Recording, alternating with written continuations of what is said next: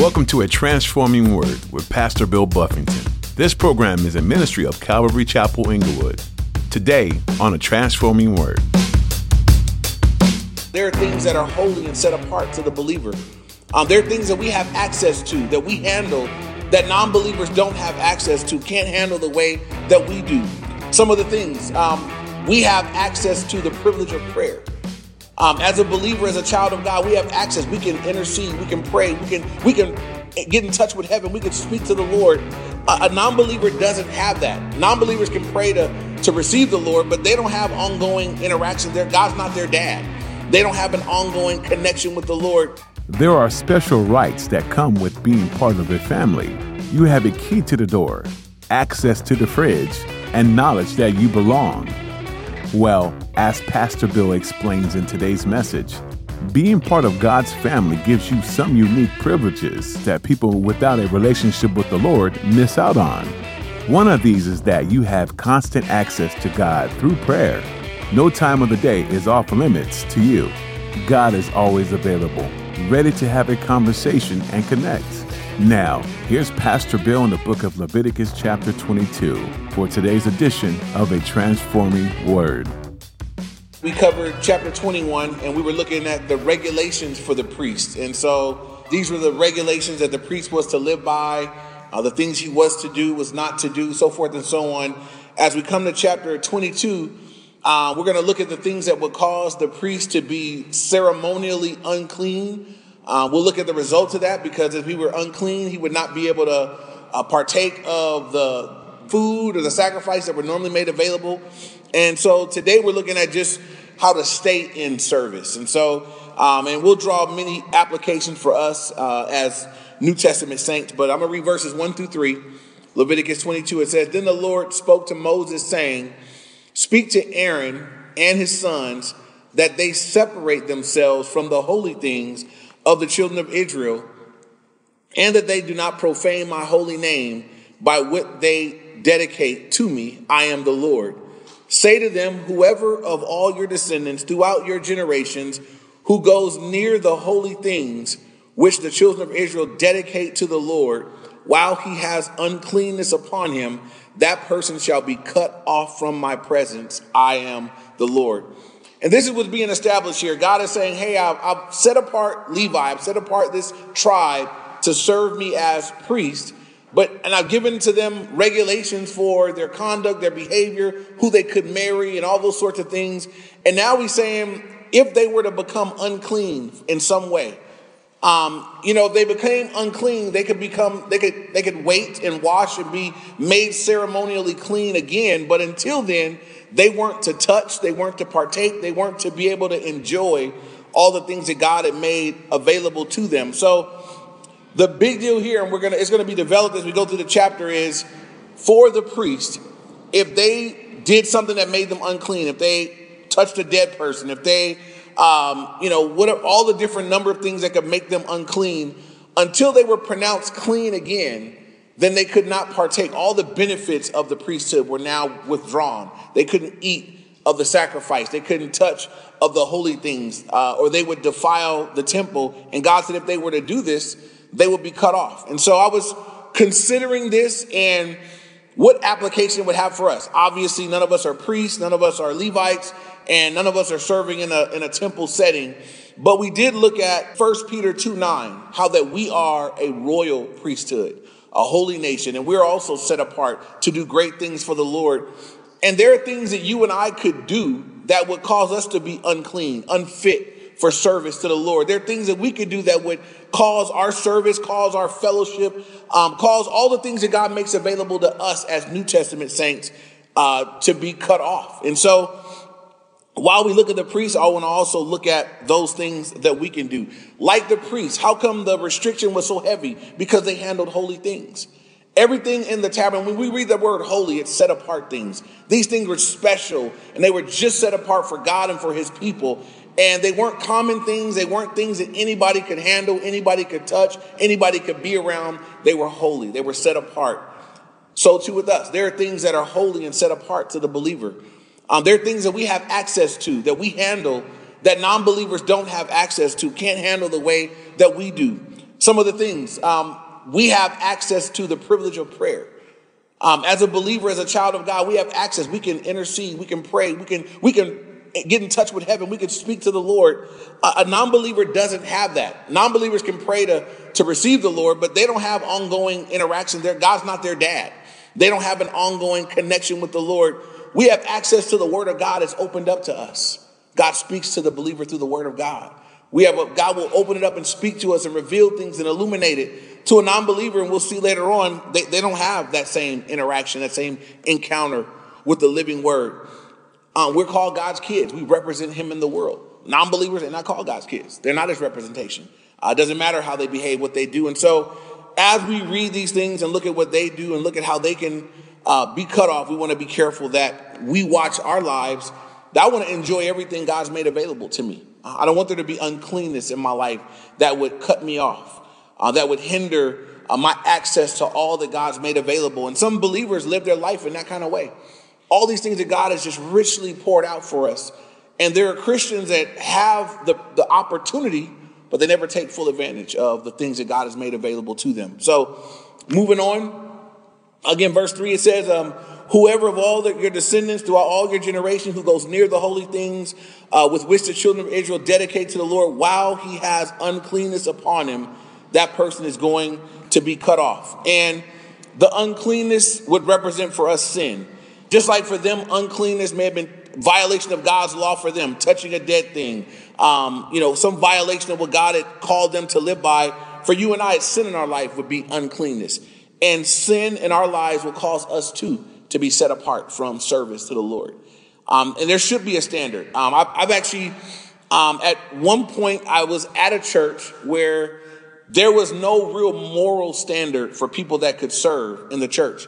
All you had to have was talent or ability. And so I was at a church, and I, will never forget it. It was a brother named, I won't say his name on the tape, but there was a brother there, and he could sing, and he could play the piano and the keyboards and the organ. And, um, and he would come and he would play Sunday morning and he would stay and, you know, he would come back and play Sunday night and they would pay him Sunday night. Um, at this church, they paid all the musicians. They would pay him Sunday night. And, and I never knew what that was all about. You know, I thought the guy must love the Lord. He's a worshiper. I mean, he was a, just a wonderful singer and all this stuff. And one day I went out witnessing um, in Inglewood. I was on Manchester where my apartment was. I went out at night and I was walking up the block witnessing, and I walked up on a group of guys that were, when I walked up on them, they were smoking crack as I was walking up. And then I seen this brother there. And I was like, whoa, hey, brother, such and such. I'm like, what's up? I, and I'm blown away. I'm thinking, I, and I'm sure the pastor doesn't know that, that, that this guy has a, a problem with crack. And I, I talked to him that night. Then I go home with him. I walk home with him. And as I walked home with him, um, I found out that not only did he have a crack problem, he also was living with another woman from the church. And so it's like, wow. And, and she also got down. And I was just blown away. She was in the choir she sang and all these different things. So um, as I watched this and I went to talk to the pastor, and I said, hey, did, did you know this? And they said, yeah, that's why we don't pay him till Sunday night. Um, if we paid him Sunday morning, they said he would never come back for Sunday night. And I was just blown away that they would use a man like that, that he could be in every week service and they knew he had that kind of, and there was no concern to help him out. Um, he just would show up and do his thing and, and then at the end of the day get his pay and that would be it. So that's wrong. that's bad. That's making, that's what, that's like making merchandise of people. And I, I believe the way the church is supposed to function is when people come through the doors, we're not first looking at what they could do for us. What can you do? What do you have? It's not that. First, it's who are you? What do you need? How can we serve you? That's our first line of interaction with people. Who are you? Where'd you come from? How are you doing? Where are you at with the Lord? How can we serve you, bless you, help you, strengthen you, build you? And eventually, that'll all flip around and they'll be part of serving and they'll, help when people come to the doors do the same thing over and over again. Um, but there should be requirement upon those that serve. And so, just like the Levites and those that served in the priesthood, uncleanness would cut you off. It's supposed to be that way. And so for us too, sin will cause someone to, to not be used. Um, it'd be better for you to be built up and ministered to and washed and cleansed than to be being used at a particular time. And so that's what was happening here. This is why Paul said, if you're writing notes, you can write down 1 Corinthians 9 27. Paul said, But I discipline my body. The old King James said, I beat my body. I, I discipline my body and bring it into subjection, least when I have preached to others, I myself shall become disqualified. And Paul understood, I, I got to keep myself in order. It's not a given that I'm going to get to do what I'm doing. So he said, I discipline myself. I beat my body into subjection that I might be able to serve Christ, that I wouldn't have served and then find myself to be disqualified later. Um, moving on now, verses four through nine, it says, Whatever man of the descendants of Aaron who is a leper or has a discharge shall not eat the holy offerings until he is clean. And whoever touches anything made unclean by a corpse, or a man who has an emission of semen, or whoever touches any creeping thing by which he would be made unclean, or any person by whom he would become unclean, whatever his uncleanness may be. The person who has touched any such thing shall be unclean until evening, and shall not eat of the holy offerings unless he washes his body with water. And so, first, we deal with the leper. Everybody remember earlier we dealt with leprosy several by chapter 17 it was like four chapters on leprosy. What is leprosy symbolic of throughout scripture? Sin. So it, it's it's it's like sin in that if you if, if, the only cure for leprosy is a touch from God, it, it brings forth death. It's highly contagious. It brings it causes separation. It's got all these parallels where it's just like sin. Well, someone, if a priest somehow contracts leprosy or becomes a leper, he's no longer able to fulfill his ministry and serve in that way, he would be considered unclean. And just like that, sin brings separation from ministry and service in our lives too. For the priest, leprosy would cause him, you can't serve anymore. You can't be here, you can't serve, you can't touch the holy things, you can't serve the people. Sin in the life of the believer would also bring separation from ministry and service. The unclean priest would also miss out on his daily portion. So not only will he not be able to serve, if, you look at verse 4, um, he shall not eat of the holy offerings until he is clean. So the priests were given by God an allotment um, when they offered sacrifice. Part of it was set apart. God said, This is how we take care of the priesthood. Part of the offering is offered up to me. This portion of it goes to the Levite and his family, to the priest and his family, to meet their, um, their regular ongoing needs. But for the priest that was unclean for some reason, he can't eat. And so he would be cut off from being able to partake of that which would bring him nourishment and sustain him. And I just was thinking about that for the believer because it seems like many times it's the case. When people get off into sin, they don't want to be in the Word. They don't want to hear, they don't want to come to church. They don't want to hear Bible study. They don't read, read the Bible on their own. Um, my pastor had this saying, I used to write it in front of my Bibles. He said, Sin will keep you from this book, and this book will keep you from sin. But it's amazing how when people choose to head off into sin, they don't want to hear this mess. I don't want to hear that. I don't have the appetite for it. I don't, I don't have the stomach for it. I, I, I don't want to receive it right now. I'm, I'm, I'm, my mind's bent in this other direction. And so for the priest, it would keep him from being able to take on his, his, his nourishment, his daily um, nourishment of, of what God would have for him for far as the word of God it lists all these other ways that he could be made unclean emission of semen, um, touching a creeping thing, uh, unclean animal, so forth and so on. And in verse 6, he gives the remedy for uncleanness. So, what have you been made unclean? Because when you read through verses four through six, a lot of these things are kind of common things. You could happen on accident to brush up against a, creeping thing. He could just have been with his wife and emission of semen. These aren't sinful things, but they would create uncleanness. Now, the uncleanness here what requires ceremonial uncleanness, the cure for the priest was to, we'll see, was to wait and to wash. He had to wait until evening and he had to wash. So it wasn't a really big thing, but it, it brought temporary separation between him and his opportunity to serve. Look at verse 6. It says, The person who has touched any such thing shall be unclean till evening and shall not eat the holy offering unless he washes his body with water. So, first of all, he had to wait till evening. Why has he got to wait? Um, I believe this is why. In the Jewish mind, the they, they, the way that they did days at evening, at sunset, at nightfall, that was the beginning of the new day. Um, and so he was unclean until evening. Then there would be the new day.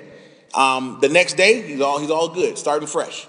God does that for you and I too. I think at the end of every day, um, as believers, we ought to have, we have to sit with the Lord. We ought to there ought to be a time in the evening where you just, you know, reflect. You have time with the Lord. You look at your day. Uh, there ought to be a time to confess and to, to deal with sin and lay things out. Um, because every one of us gets dirty as we go through our life, as we go through the day. We see things, we hear things, we live in a filthy world. Um, we want to take time to be with the Lord. But then it says in Lamenta- Lamentations, um, if you want to write it down in your notes, Lamentations chapter 3, verses 22 and 23 says, Through the Lord's mercies we are not consumed, because his compassions fail not. They are new every morning. Great is your faithfulness. And we're just reminded there that God's mercies for us, they're new every morning. Every morning, I got a fresh opportunity. Uh, they're new every morning for the believer, that we can just start fresh our walk with the Lord, our relationship with God. So, first, they had to wait until evening. Um, that was the time that God allotted. Then it says they had to wash. Um, there was a ceremonial washing that they had to do to get themselves clean again. And then they were ready to go back into service. They were, they were able to go back and serve the Lord again. How do you and I wash? Every day we live in a filthy world. Every day we, we come into you know different contaminants. Um, we may see things, hear things, even do things um, that bring uncleanness in our life. How do you get it right? Um, how do we wash? Um, two ways. First John 1 9 says, If you confess your sins, that God is faithful and just to forgive you of your sins and to cleanse you of all unrighteousness. So we're, we're washed as we confess our sins to the Lord. And then John 15, 3, uh, Jesus said, you're, you're washed or you're clean because of the word that was spoken to you. And so the word of God washes us. Um, the Bible tells husbands in Ephesians 5 that we'll wash our wives with the water of the word. The word of God washes us and cleanses us and renews us. And so I think every morning, everybody ought to have a time to just let your mind be renewed. Take some time to wash your mind and be in the Word. And you want to do it in the morning and in the evening. You know, we're to meditate in the Word of God day and night. And so, um, not just in the morning. Some people have a time, a day that they get with the Lord. And they just, if they make that one time, they check the box. I did it. I did my, I checked my time. I, I got it in. I'm saying you should do it as often as you can. It may be sometime in the morning. You may get you some more at lunch break. You may get you some more in the evening. As often as we can, we want to just be taken in the word. Let the Lord wash us. Um, it may be that you just you may go back to something you already read and meditate on it, but give time to it. But we want to be in the Word on a daily on a daily basis throughout the day because that's how we wash ourselves. We live in a filthy place, you guys.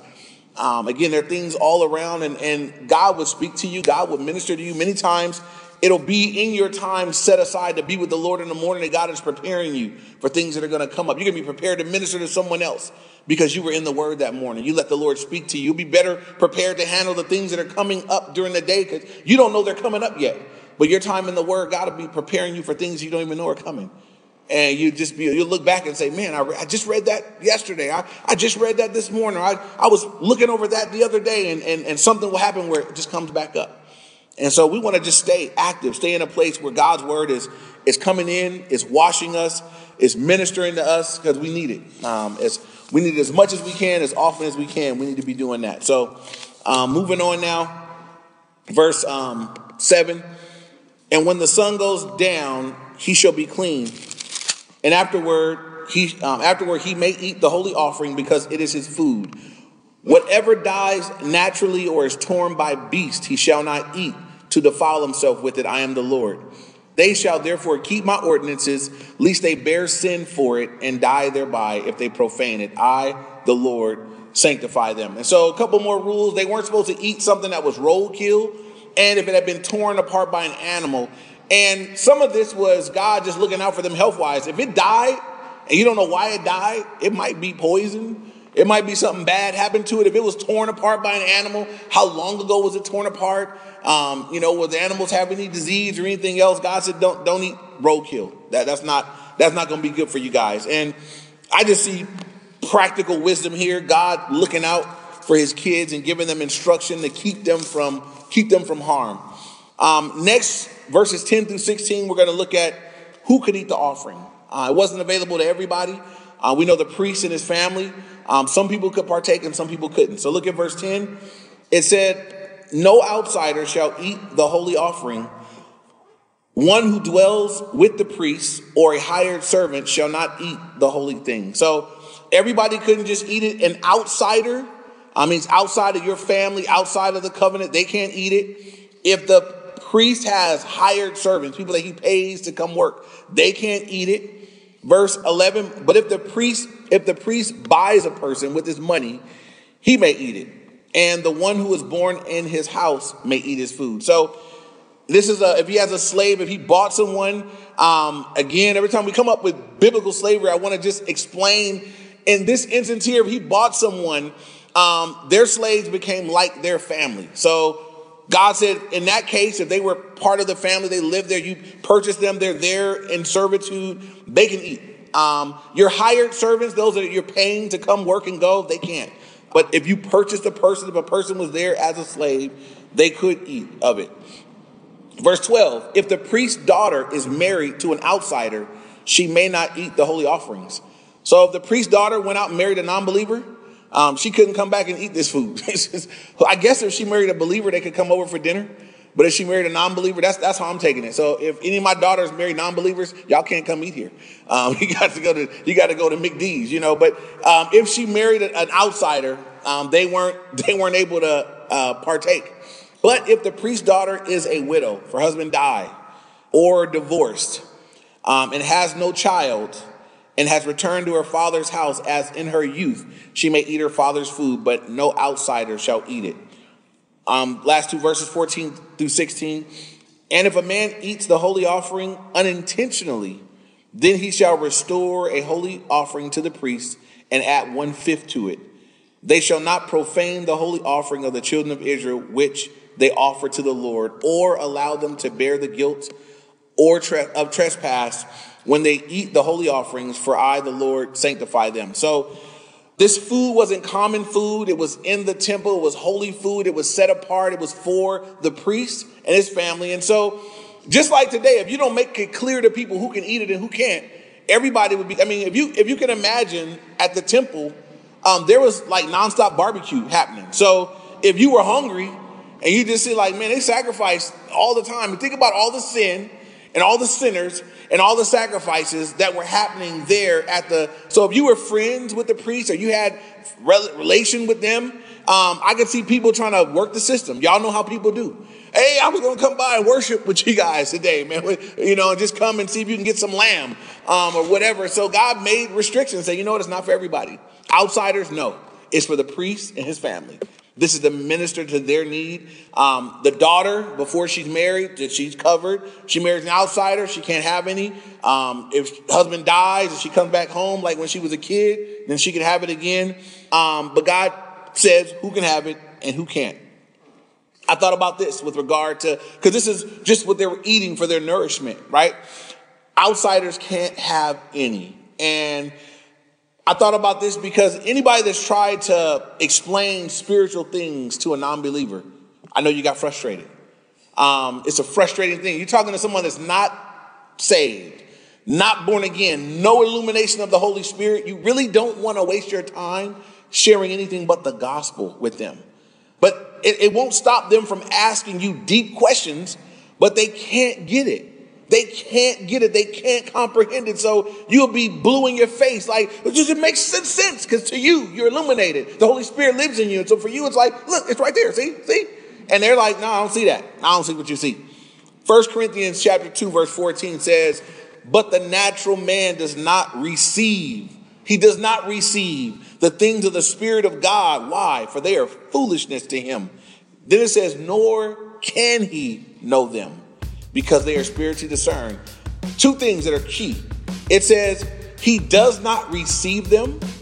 And then it says, Nor can He know them. He can't.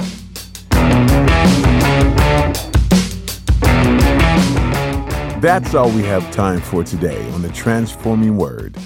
But we're so glad you joined us for today's teaching on Pastor Bill. As we continue learning from the book of Leviticus together, our prayer is that you begin to understand where you come from.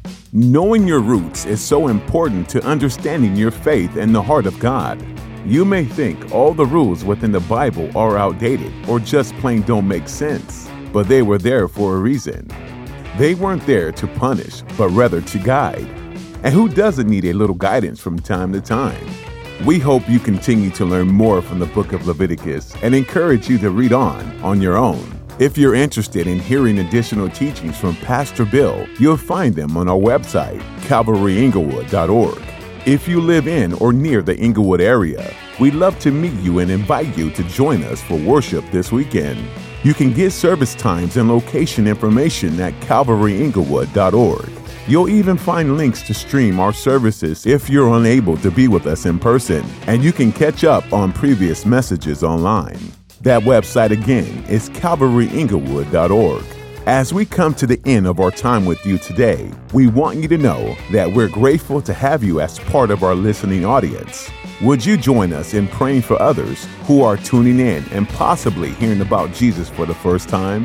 Please pray that their hearts will be open to the truth that changes lives. Thanks for praying, and thanks for joining us on a transforming word.